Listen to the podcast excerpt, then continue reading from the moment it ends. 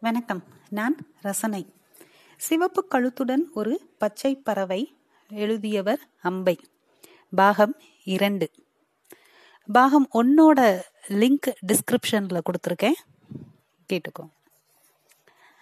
சமீபத்தில் தான் அப்பாவும் மகளும் மோதிக்கொண்ட அந்த சம்பவம் நடந்தது. தேன்மொழி நுண்கலை கல்லூரியில் சேர்ந்திருந்தாள். குழந்தையிலிருந்து அவளுக்கு வரைவதிலும் களிமண்ணுடன் விளையாடி வடிவங்கள் அமைப்பதிலும் ஆர்வம் இருந்தது. ஒன்றை வயதில் தரையில் சிதறி கிடந்த கற்களை ஒரு சிற்பம் போல் தேன்மொழி அமைத்து காட்டினாள். மைதிலி கொஞ்சம் வழிப்படுத்தியதும் தேன்மொழி அனாயசமாக வரையவும் வடிவமைக்கவும் ஆரம்பித்தாள். மைதிலி படித்த நுண்கலை கல்லூரிக்கு தேன்மொழி பனிரெண்டாம் வகுப்புக்கு பிறகு போவாள் என்பது ஏற்கனவே தீர்மானமான ஒன்றாகத்தான் இருந்தது. வசந்தனும் அத்தையும் கூட அதைத்தான் விரும்பினார்கள். ஆனால் எட்வினும் அதே கல்லூரியில் சேரப்போகிறான் என்பதை மைதிலி வரவேற்ற அளவு வசந்தனும் அத்தையும் வரவேற்கவில்லை. அதற்கு குறிப்பிட்ட காரணம் என்று ஒன்று இல்லாவிட்டாலும் அந்த விஷயத்தை அவ்வளவு உற்சாகமாக இருவருமே வரவேற்கவில்லை. தேன்மொழி கல்லூரியில் சேர்ந்த பிறகு எட்வின் அடிக்கடி வீட்டிற்கு வர ஆரம்பித்தான். அத்தை தன் இளைய மகளுடன் இருக்க போய்விட்டாலும் தேன்மொழியை வளர்த்த பாசம் விடவில்லை. வந்து போய் கொண்டிருப்பாள் எட்வினும் தேன்மொழியும் சைகை மொழியில் பேசிக் கொள்வார்கள். அத்தனை நேரமும் இரண்டொரு முறை வசந்தன் பார்த்துவிட்டு மைதிலி என்ன இது? பேச சொல்லுத்தேன அந்த எட்வினோட பழகி பழகி பேச்சே போயிட போகுது என்றான். விடு வசந்த் இப்ப அவ பெரியவள் ஆயிட்டா அதிகம் வற்புறுத்துனா அவளுக்கு பிடிக்காது என்று விட்டாள் மைதிலி. வசந்தன் முன்போல் அதிகம் வேலைகளை ஏற்றுக்கொள்வதை நிறுத்தியிருந்தான். நிறைய உழைத்தாகிவிட்டது என்பான். ஆனால் அத்தையின் பொறுப்புகள் அத்தனையையும் உற்சாகமாக ஏற்றுக்கொண்டான்.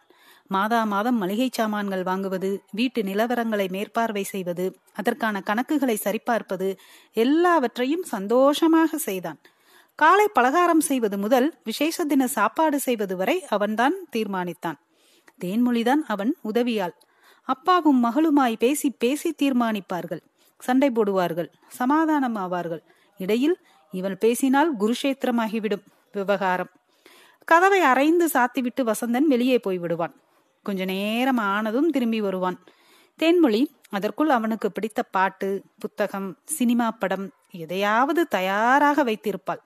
மாலை நேரமானால் ஃபியர் பியர் விஸ்கி இருக்கிறதா? என்று உறுதி செய்து கொள்வாள்.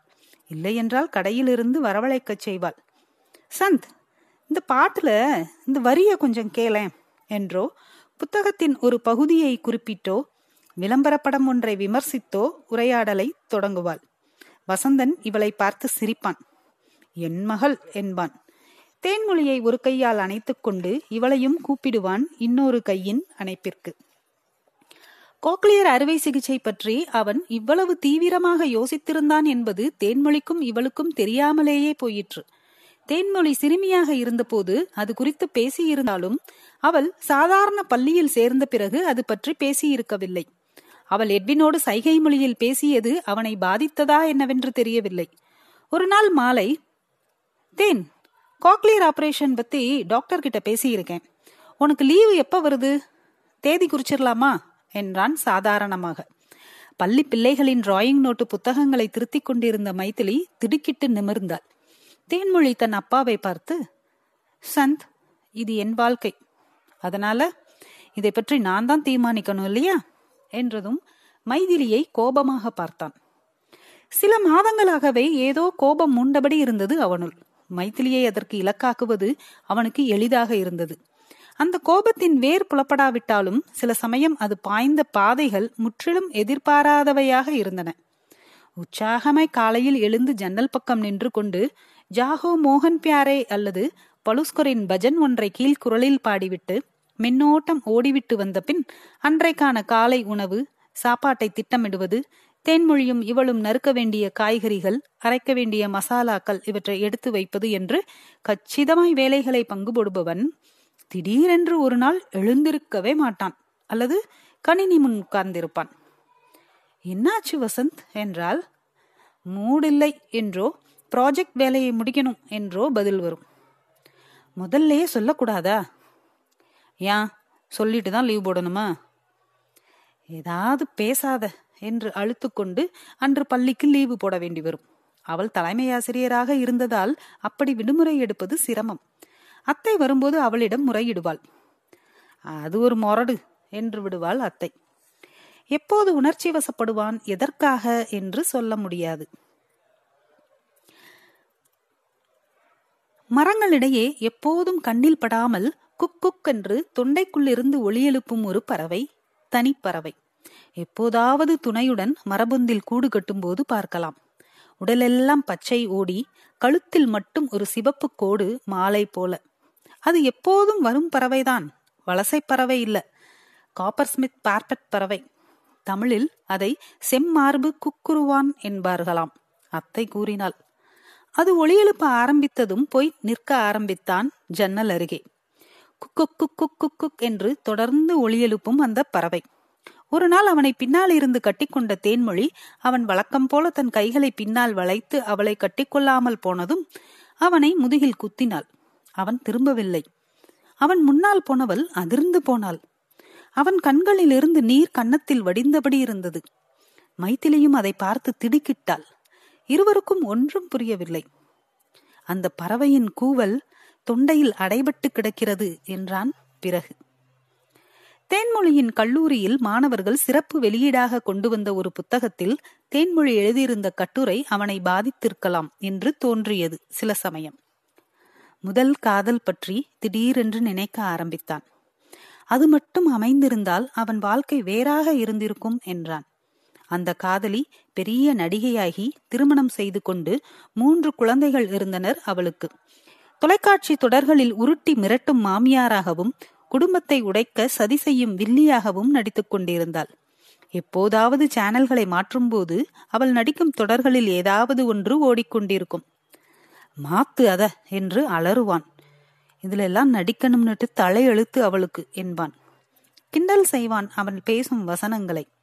அப்படிப்பட்டவன் இவளும் தேன்மொழியும் அவள் தொடர்களை கேலி செய்யும் போதோ யாராவது பத்திரிகையில் விமர்சனம் செய்யும் போதோ எதற்கு வீண் விமர்சனம்? என்று சொல்ல ஆரம்பித்தான்.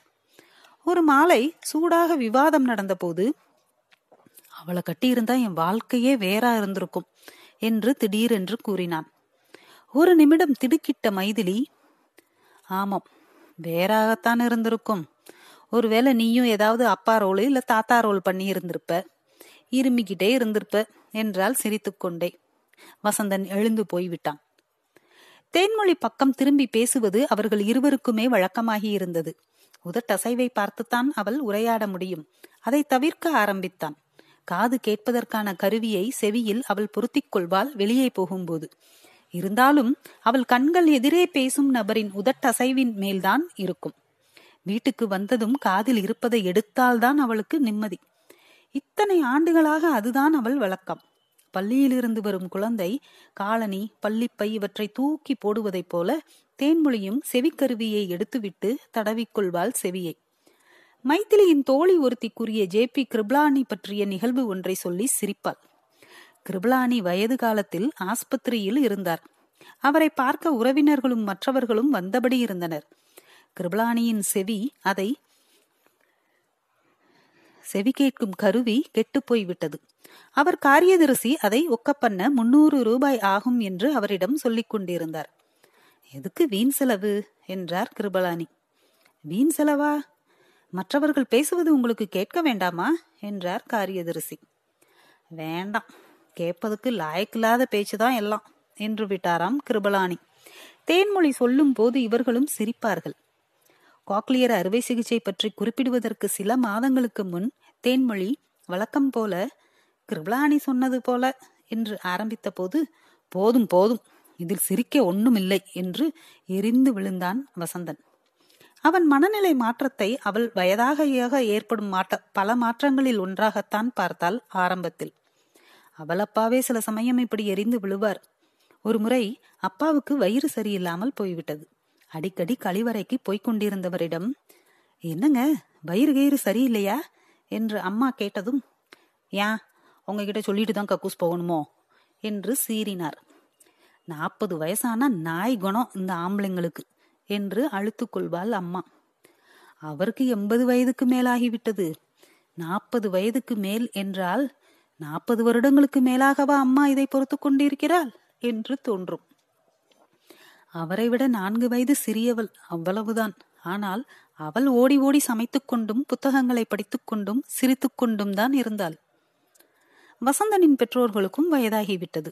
அவன் அம்மா இன்னும் தன் சாப்பாடு அனுப்பும் தொழிலை நிறுத்தவில்லை. நான்கைந்து இளையவர்களை கூட்டு சேர்த்து கொண்டு அதை உற்சாகத்துடன் செய்து வந்தாள். வசந்தனின் அப்பா பட்டுக்கொள்ளாமல் இருப்பார். சமயத்தில் அவர் வேலையை கிண்டலும் செய்வார். பெரிய செஃப்னு நினப்பு என்பார். அவங்க வீட்டு குணம் அது. ஏன் மாமனாரும் இது மாதிரிதான் பேசுவாரு என்பார் வசந்தனின் அம்மா. இது என்ன தலைமுறை தலைமுறையாய் ரத்தத்துடன் கலந்து வருவதா என்ன? கோக்லியர் அறுவை சிகிச்சை பற்றிய பேச்சு எழுந்தது இப்படி சில மாதங்கள் கோபமும் தாபமும் சிடுசிடுப்புமாய் கழிந்த பின்தான். அன்று தேன்மொழி மறுத்த பின் அவளுடன் பேசாமலேயே இருந்தான். அவளுடைய வழக்கமான உற்சாகமூட்டும் முயற்சிகள் தோல்வியடைந்த பின் ஒரு நாள் அவனிடம் கடித உரை ஒன்றை தந்தாள். எட்வினும் அன்று வந்திருந்தான். ஏதோ வேலையாக இருந்த அவள் உரையை பிரித்து மடிக்கப்பட்ட ஒரு தாளை அதிலிருந்து அவன் எடுப்பதை பார்த்தாள். அதை படித்தான். எதுவும் பேசவில்லை. பிறகு எழுந்து சிறப்பை போட்டுக்கொண்டு வெளியே போனான். தேன்மொழியும் எட்வினும் அவன் பேசாமல் போவதை பார்த்தபடி இருந்தனர். பிறகுதான் அவள் படித்தாள் அதை. கடிதமாகவும் இல்லாமல் குறிப்பாகவும் இல்லாமல் இருந்தது தேன்மொழி எழுதியது. சில வரிகளை மடக்கினால் கவிதையாகிவிடும் என்று தோன்றியது. அதை அவள் ஒளி உலகுக்கு அனுப்பும் ஒரு செய்தி போல எழுதியிருந்தாள். ஆங்கிலத்தில் எழுதியிருந்தாள். நான் நாங்கள் எட்வினும் நானும் வாழும் உலகில் ஒலி இல்லை. செவிக்கருவி மூலம் ஒளி சொட்டுக்கள் விழும். அவை சூடானவை நெருப்பாய் சுடுபவை. ஒலி ஒரு சாட்டை வழியை தருவது. அதுதான் ஒளியுடன் எங்கள் உறவு. எங்கள் உலகில் வண்ணங்கள் உண்டு காட்சிகள் உண்டு. பயம் சோர்வு எல்லாவற்றையும் கூறும் ஒளியில்லா ஓலம் எல்லாவற்றையும் ஓசையின்றி கூறும் திறந்த வாய் அத்தனையும் காட்சிகள். ஒலி தேவையில்லாத காட்சிகள். ஒலி ஒரு ஆக்கிரமிப்பு மௌனத்தை வீழ்த்துவது. மௌனம் ஒரு கடல். ரகசியங்கள் புதைந்த கடல். அதன் மேல் பறவைகள் பறக்கலாம் படகுகள் ஓடலாம் கப்பல்களும் போகலாம் மீன் பிடிப்பவர்கள் மீன்பிடித்து வாழ்க்கையை நடத்தலாம். ஆழ்கடல் ரகசியங்கள் இருக்கட்டும் அதனுடன் நாங்கள் பிணைந்திருக்கிறோம். பெரிய வலை போட்டு இழுத்து விடலாம். திமிங்கலங்களை இழுப்பது போல் ஒளி உணர் மணலில் சிறு மௌன கண்ணீர் தொட்டி கட்டி எங்களை போடலாம். உயிருடன் இருப்போம். வேடிக்கையான காட்சி பொருளாக.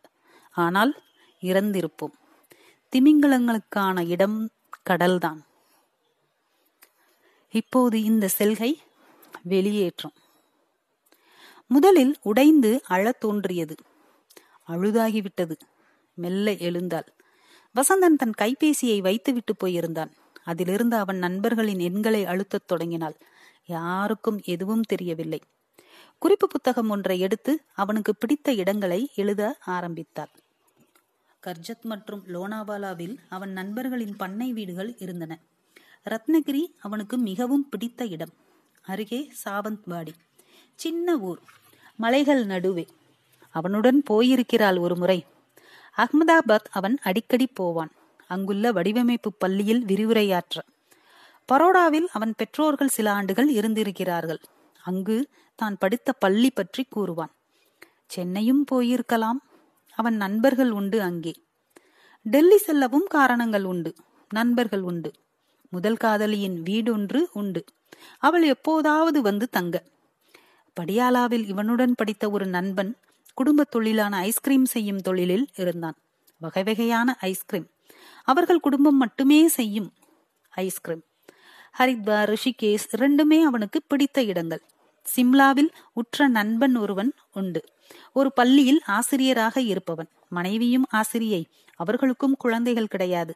விவசாயம் செய்ய தீர்மானித்து கூட்டு குடும்பமாய் குடும்ப நிலங்களை பராமரித்து வரும் நண்பன் உண்டு மணாலியை. கடந்த வருடம் அவன் மனைவி இறந்து விட்டாள். இவனை அங்கு வரும்படி சொல்லிக் கொண்டே இருப்பான். டேராடூனில் ஒரு தோழி உண்டு. அங்குள்ள கல்லூரியில் பேராசிரியையாக இருக்கிறாள். மகளுடன் அவள் மட்டும் இருக்கிறாள். கணவன் சமீபத்தில் இறந்து விட்டான். மிசோரியில் அவனுக்கு பிடித்த எழுத்தாளர் ரஸ்கின் பாண்ட் இருக்கிறார். அவருடன் கடித தொடர்பு உண்டு. லடாக்கில் இவனுக்கு மிக நெருங்கிய மும்பை நண்பனின் குடும்பம் உண்டு. ஒரு பெரிய ஹோட்டலை நடத்தும் குடும்பம். சுற்றுலா பயணிகள் வந்து தங்கும் ஹோட்டல். எல்லா இடங்களிலும் உள்ள நண்பர்களை தொடர்பு கொண்டாள்.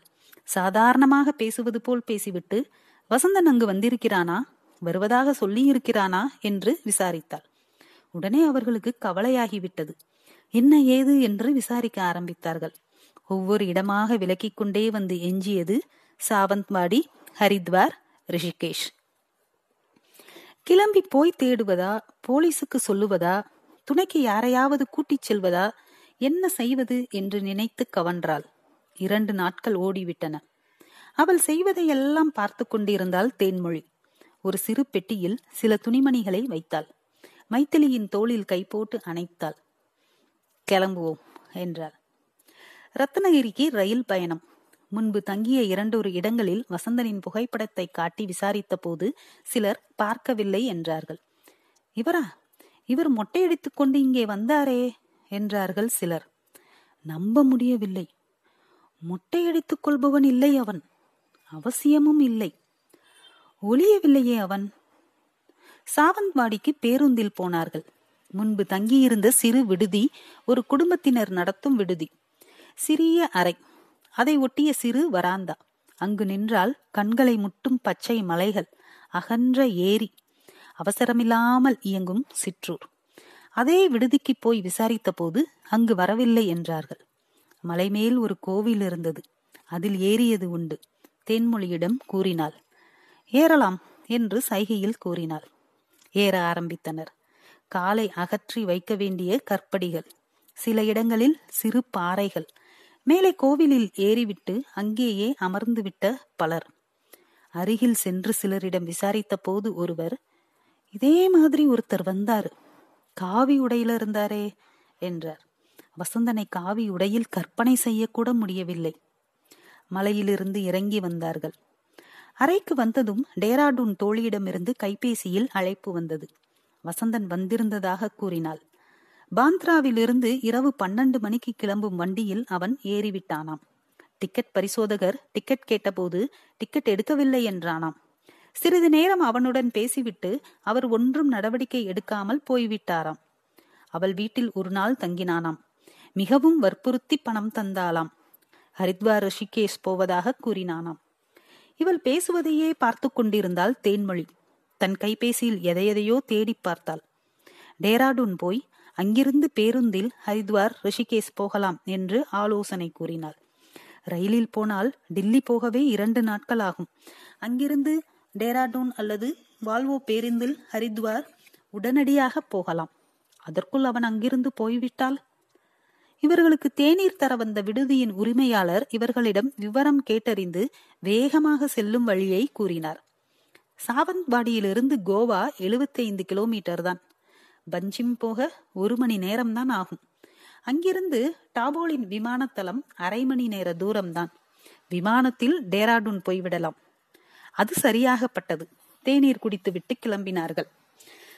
மைதிலியை ஒரு இடத்தில் அமர செய்துவிட்டு தேன்மொழி ஏடிஎம்மில் பணம் எடுக்கப் போனாள். மனம் கண்டபடி ஓடியது. ரிஷிகேஷில் அவன் இறந்து போயிருந்தால்? உடல் கிடைக்குமா?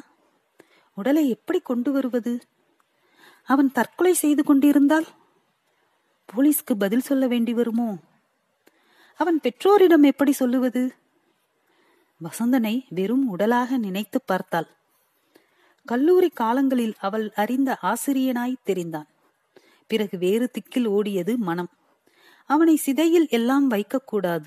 அவனுக்கு சடங்குகள் பிடிக்காது. மின்சார சுடுகாட்டுக்குத்தான் கொண்டு போக வேண்டும்.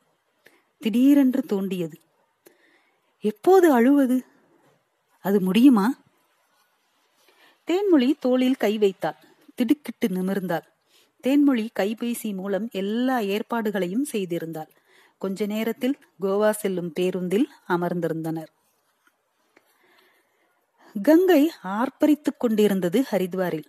தங்குமிடத்தை ஏற்பாடு செய்துவிட்டு தேன்மொழியின் கையை பற்றி கொண்டு கங்கையில் இறங்கிய போது உடல் வெடவெடத்தது. குளிர்ந்த நீரில். தேன்மொழி கங்கையில் அமிழ்ந்து முகமெல்லாம் நீர் ஒழுக தலையை சிலுப்பியபடி வெளியே வந்தாள். அன்னப்பறவை போல் மிதந்தபடி. அவளை பார்த்து கொண்டிருந்த இவளை தேன்மொழி அருகே மிதந்தபடி வந்து அணைத்துக் கொண்டாள். உடை மாற்றிக்கொண்டு சிறு உணவகம் ஒன்றில் சுட சுட பூரியும் உருளைக்கிழங்கும் சாப்பிட்ட பின் அங்கிருந்த பயணிகள் தங்கும் ஆசிரமங்களில் விசாரிக்க துவங்கினார்கள். சற்று எட்ட இருந்த ஆசிரமம் ஒன்றில் ஒருவர் வசந்தனை பார்த்ததாக கூறினார். சில மணி நேரங்களே இருந்ததாகவும் ரிஷிகேஷ் போகப் போகவதாகவும் சொன்னதாக கூறினார். ரிஷிகேஷ் பயணம் துவங்கியது. வசந்தனும் அவளும் ரிஷிகேஷ் வந்ததுண்டு. பிருந்தாவனத்தில் உள்ள ஆசிரமம் ஒன்றின் தலைவர் இங்கு வருவார் அடிக்கடி.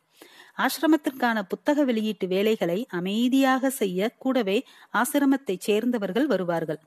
இங்கே உள்ள விடுதி ஒன்றை முழுவதுமாக வாடகைக்கு எடுப்பார்கள். ஆசிரம தலைவரை வசந்தனுக்கு தெரியும். புத்தக வடிவமைப்பில் அவருக்கு உதவுவதுண்டு. அவர்கள் முன்பு வந்தபோது அவருடன் விடுதியில் தங்கினார்கள். தினமும் மாலை அவர் அருகில் உள்ள இடத்தில் சொற்பொழிவாற்றுவார். இதமான குரல் அவருக்கு. எதையும் வழிந்து திணிக்காத பேச்சு. யாராவது அறிவு ஜீவி எழுந்து நின்று கீதையில் இப்படி சொல்லியிருக்கிறதே என்று ஏதாவது கேட்டால் சாஹேப் நான் படிக்காதவன். எனக்கு என்ன தெரியும்? நீங்கள் கீதையை படித்திருந்தால் எனக்கு சொல்லுங்கள். நான் வாழ்க்கையை பற்றி பேசுகிறேன். பிருந்தாவனத்தில் இருக்கும் என் பாங்கே பிகாரி பற்றி சொல்கிறேன். என் கடவுள் அனுபவத்தை சொல்கிறேன். இந்து மதம் பற்றி படித்த உங்களுக்குத்தான் தெரியும். நான் வெறும் பக்தன். பக்தனுக்கு ஏது மதம்? என்று சிரித்துக்கொண்டே சொல்லுவார். கேள்வி கேட்டவர் முணுமுணுத்துக் கொண்டே உட்கார்ந்ததும் கிஷோரி அமோன்கர் பாடும் மாரோ பிரணாம் பாங்கே பிஹாரிஜி என்று கனிவான ஒரு குரலில் பாட ஆரம்பித்து விடுவார். அந்த விடுதிக்கே போனார்கள். ஒரு வாரம் முன்புதான் பிருந்தாவன ஆசிரம தலைவர் வந்திருந்தார். அவளை பார்த்ததும் அடையாளம் கண்டு கொண்டார். வசந்தன் பற்றிய விவரங்களை கூறியதும் அவன் அங்கு வந்திருந்ததாகவும் ஒரு நாள் இருந்துவிட்டு போனதாகவும் கூறினார். மைத்திலியின் முகம் வாடியதும் மைத்திலி பெகன் ஏன் வருத்தப்படுகிறீர்கள்? வாழ்க்கை ஓடட்டும் அதன் போக்கில் என்றார். தேன்மொழியின் தலையை தடவினார் ஆசீர்வதிப்பது போல. வெகு நேரம் அவளை அருகில் இருத்திக் கொண்டு அவள் தலைமேல் கை வைத்தபடி இருந்தார். இரவு அங்கேயே வந்து தங்கும்படி கூறினார். அவர்கள் விடுதியிலிருந்து பெட்டியை கொண்டு வந்தனர். அவர்கள் அறையிலிருந்து கங்கையை பார்க்க முடிந்தது. மக்கள் நடமாட்டம் இல்லாத இடத்தில் விடுதி இருந்ததால் ஒரு கரிய பாம்பு நெளிவதைப் போல் தெரிந்தது கங்கை. எங்கே போயிருப்பான் வசந்தன்? ரிஷிகேஷ் வரை வந்தாகிவிட்டது. இனி எங்கே? திடீரென்று ஒளி கீற்று போல் ஒரு நினைவு மனதின் குறுக்கே ஓடியது. திருமணமான ஆரம்ப ஆண்டுகளில் ஒருமுறை அவர்கள் இருவரும் மிசோரி வரை வந்து லொடலொடத்த வண்டி ஒன்றில் மலைகளின் மேல் இருந்த தனோல்டி என்ற கிராமத்திற்கு போனார்கள். உருளைக்கிழங்கு பண்ணைகள் இருக்கும் கிராமம். ஏழு எட்டு கிலோமீட்டர் தூரத்தில் மலை மீது சுகர்ண்டா தேவி கோவில். மாலையில் பனிமலை நெஞ்சை கிழித்து காட்டுவதைப் போல சூரியன்.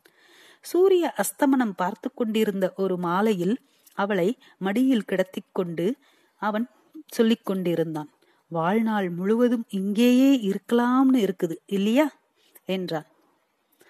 அவன் மடியில் படுத்தபடி அவனை அண்ணாந்து பார்த்து பின்பு எம்பி அவனை தன் பக்கம் இழுத்து அவன் மேல் புரண்டபடி இந்த காட்டில் கரடி இருக்குமாம் என்றார்.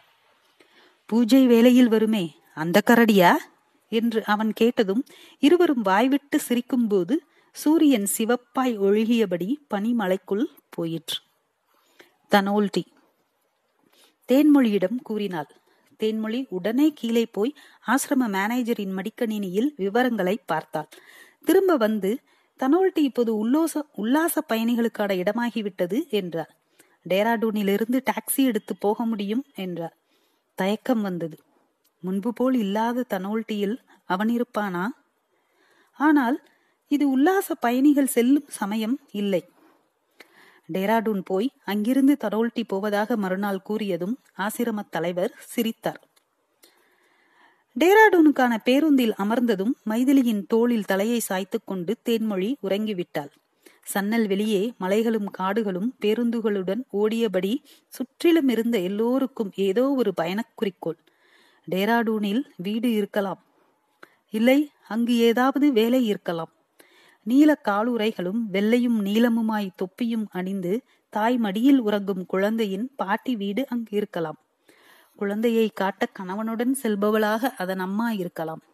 தங்க சரிகை கரையுள்ள ரோஜா வண்ண துப்பட்டாவை அவசரமாக மடித்து வைத்ததால் பையின் வெளியே அது தொங்கும்படி சாமானை கட்டியிருக்கும் பெண். குடும்ப திருமணத்துக்கு செல்பவளாக இருக்கலாம். மலை பிரதேசத்தின் அருகே உரிய வரிகள் ஓடிய முகத்துடன் அமர்ந்திருக்கும் பெரியவரும் அவர் மனைவியும். ரிஷிகேசில் சில நாட்கள் இருந்துவிட்டு திரும்புபவர்களாக இருக்கலாம். அவர்கள் சாமான்களில் சிவப்பு துணியில் கட்டிய சாப்பாட்டு மூட்டை தெரிந்தது. உள்ளே பூரியும் வெங்காயமும் உருளைக்கிழங்கும் சிறியதாக அறிந்து போட்டு சிவக்க வறுத்த மசாலா உருளைக்கிழங்கு இருக்கலாம் பயணத்தில் சாப்பிட. அவளுடைய இலக்கு என்ன? வசந்தனை கண்டடைவதா? கண்டுவிட்டால் பிறகு? பேருந்து ஓட்டுநர் பாட்டை போட முயற்சித்தார் போலும். கொர் கொர் கொர் என்ற ஒளிகளுக்கு பிறகு பாட்டு வயலினோடு ஆரம்பித்தது. உடலுள் தன்மை பரவியது. சூட்டை தணிக்கும் தன்மை. வசந்தன் அங்கிருப்பான் என்று தோன்றியது. கண்ணை மூடிக்கொண்டு பாட்டை ரசித்தாள். கூடவே பாட்டை முனகினாள். பாட்டு நின்றது. சிறிது நேரம் கரகரத்தது பேருந்தின் ரேடியோ. ஒரு பெரும் வளைவில் மிக பழைய பாட்டொன்று வந்தது. முதல் பாட்டிற்கு முற்றிலும் எதிர்பாட்டாய். திடீரென்று நெஞ்சில் முட்டுவதைப் போல சித்திரலேகா படத்தின் பாட்டு. கல்லூரி காலங்களில் வசந்தனை மாணவர்கள் பாடச் சொல்லி கேட்கும் பழைய ஹிந்தி பாட்டு. விம்மினாள் டேராடூனில் இறங்கி டாக்ஸியில் அமர்ந்தபோது ஒரு கேள்வி மனதில் எழுந்தது. முழு பிரங்கையுடன் சென்றிருக்கும் ஒருவனை பின்தொடர்வது சரிதானா? இது தேடலா? இல்லை வேட்டையா? டாக்ஸி கிளம்பியது. தனோல்டி மாறி இருந்தது. வரும் வழியிலேயே பல ஹோட்டல்கள் தோன்றியிருந்தன. முன்பு அவளும் வசந்தனும் வந்தபோது ஒரே ஒரு அரசாங்க விருந்தினர் இல்லம்தான். பக்கத்தில் கடைத்தெரு என்று நான்கு கடைகள். அங்கிருந்து சாப்பாட்டு கடை மேலேயும் வாடகைக்கு ஒரு அறை இருந்தது இரு கட்டில்களுடன். மதியம் வந்து புல்வெளியில் மலைகளை பார்த்தபடி அமர்ந்திருந்த பெண் இரவில் விருந்தினர் இல்லத்தில் அறை கிடைத்தது.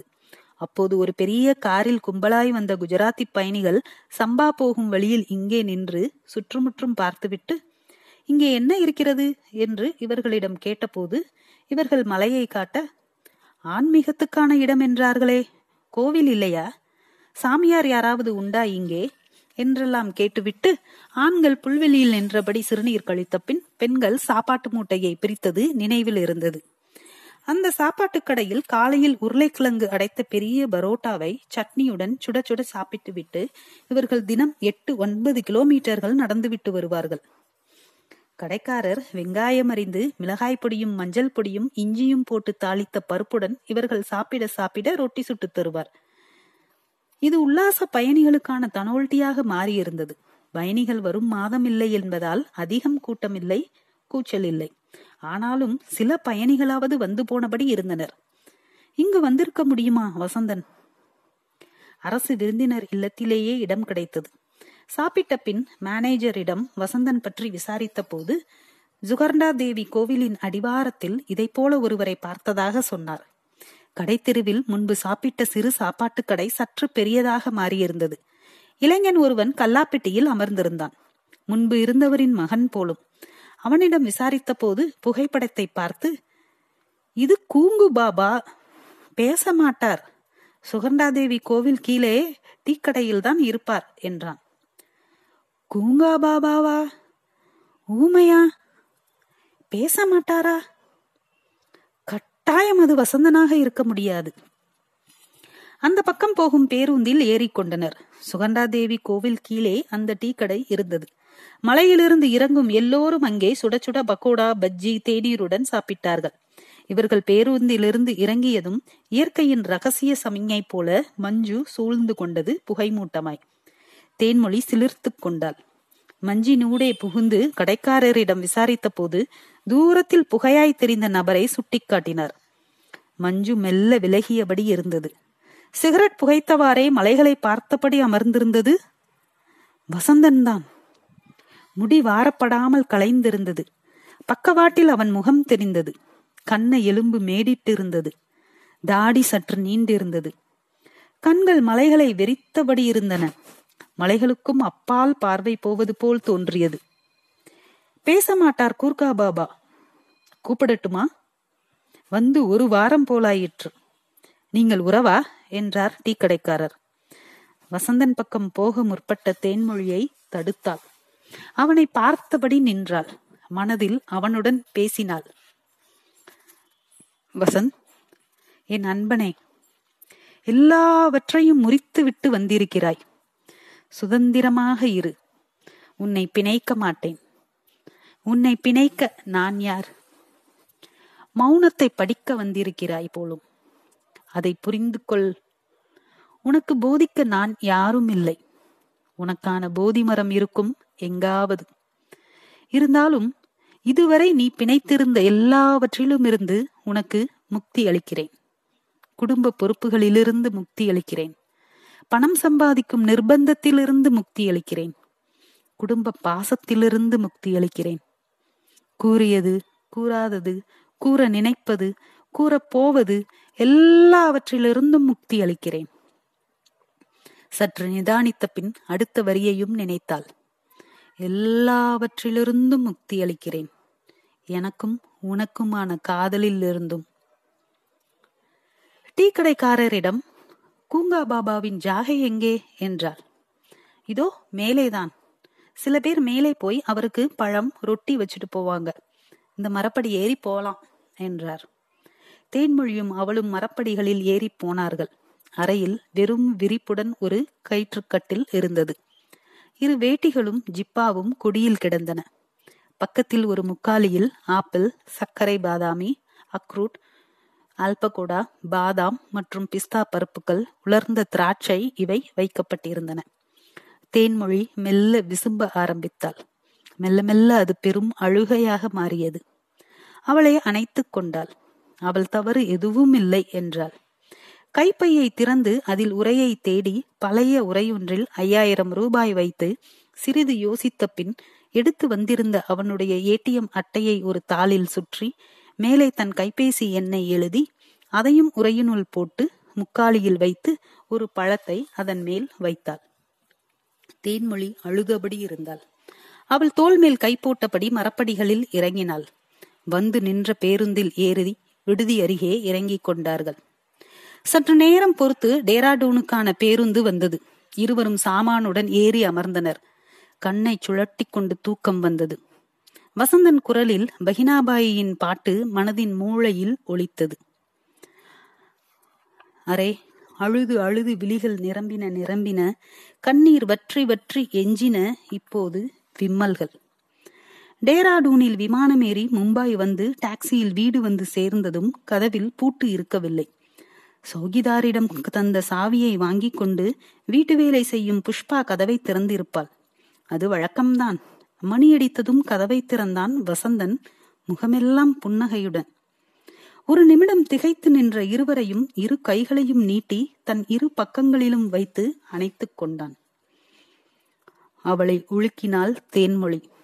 பேருந்து டேராடூன் வந்திருந்தது. முடிவு குறிப்பு. தேன்மொழியின் கட்டுரை. மொழி என்பது ஒலி அல்ல. பத்தொன்பதாம் நூற்றாண்டில் அலெக்சாண்டர் கிரஹாம்பல் சைகை மொழி மற்றும் வாயால் பேசும் மொழி குறித்து ஆரம்பித்த விவாதம் இன்றும் தொடர்கிறது.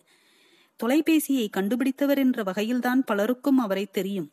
ஆனால் உடற்குறை மற்றும் காது கேட்காதவர்களின் சரித்திரத்தில் அவர்கள் கல்வியில் பேசும் மொழியை புகுத்துவதில் அவர் பெரும் பங்கு வகித்திருப்பது எங்களுக்குத்தான் தெரியும். இந்த சைகை மொழி மற்றும் பேசும் மொழிக்கான மொழிப்போர் இன்னும் ஓயவில்லை. கிரஹாம்பில்லின் தாயார் மெலிசா பெல் செவிப்புலன் இல்லாதவர். அவர் தந்தை மெல்வில் பெல் ஒரு மேடை பேச்சாளர். வாழ்நாள் முழுவதும் விழி மூலம் காணும் பேச்சு என்ற பல குறியீடுகள் மூலம் அவர்கள் கேட்க முடியாத பல மொழிகளை பேச செவி கேளாதவர்களை பயிற்றுவிக்கும் பாடத்திட்டத்தை உருவாக்கி செவி கேளாத ஒரு பள்ளிகளில் அதை செயல்படுத்துவதில் வாழ்நாளை செலவிட்டவர். கிரஹாம்பெல்லும் அவருடன் இணைந்து வேலை செய்தார். ஆயிரத்தி எண்ணூத்தி எழுபதுகளில் கிரஹாம்பெல் செவிக்கேளாதவர்களுக்கு வாய்ப்பேச்சு என்னும் கல்வி திட்டத்தை தீவிரமாக பிரச்சாரம் செய்யலானார். அவருடைய பல கண்டுபிடிப்புகளால் அவருக்கு புகழும் அங்கீகாரமும் பணமும் கிடைத்திருந்தால் இந்த கல்வி திட்டத்தை அவரால் பிரச்சாரம் செய்ய முடிந்தது. நாடெங்கும் அவர் பயணம் செய்து பேசாவிட்டால் செவிப்புலன் இல்லாதவர்கள் சமூகத்தில் முழு பங்கு வகிக்க முடியாது என்று பல இடங்களில் பேசினார். அறிவு ஜீவிகள் கல்வியாளர்கள் அரசியல்வாதிகள் இவர்கள் செவியில் அவர் ஆற்றிய உரைகள் விழுந்தன. தன் குழந்தை பேச வேண்டும் என்று ஏங்கிய பெற்றோர் காதிலும் விழுந்தன. ஒலி இல்லாமல் வண்ணங்கள் மூலம் மற்றவரை எட்ட முடியும் என்பதற்கு சிறந்த உதாரணம் இந்தியாவில் சதீஷ் குஜ்ரால். பத்து வயதில் செவிப்புலனை இழந்த அவர் உதட்டசைவைப்பை பார்த்துதான் பேசினார். அவர் குரலே அவர் செவிக்கு எட்டாத பேச்சுதான் அது. தன் எழுபத்தி இரண்டாம் வயதில் காக்லியர் அறுவை சிகிச்சைக்கு உட்பட்ட அவருக்கு ஒலி என்பது மூளையில் பொருத்திய கணினி தகடு ஒன்று ஒளியை வடித்து தந்த மின்னணு ஒளியாகத்தான் இருந்தது. ஒளியை ஒரு தாக்குதலாக உணர்ந்தார் பலமுறை. தன் எழுபத்தி எட்டாம் வயதில் பொருத்திய தகட்டை எடுக்க அறுவை சிகிச்சை செய்து கொண்டார். ஒளியின் நினைவுகளுடன் மௌனத்தின் பாதுகாப்புடன் அவர் வரைந்த ஓவியங்களை மௌனத்துக்கு திரும்புதல் என்று தலைப்பிட்டு ஓவிய கண்காட்சி நடத்தினார். ஒன்றின் மேல் ஒன்று ஏறி கலந்து கிடக்கும் பிம்பங்கள் கொண்ட இந்த ஓவியங்கள் அவருடைய மிக சிறந்த ஓவியங்கள் என்று கணிக்கப்பட்டுள்ளன. மொழி ஒரு தொடர்பு. ஒளி இல்லாமலும் அது நேரலாம். தேன்மொழி மைத்திலி வசந்தன். நன்றி.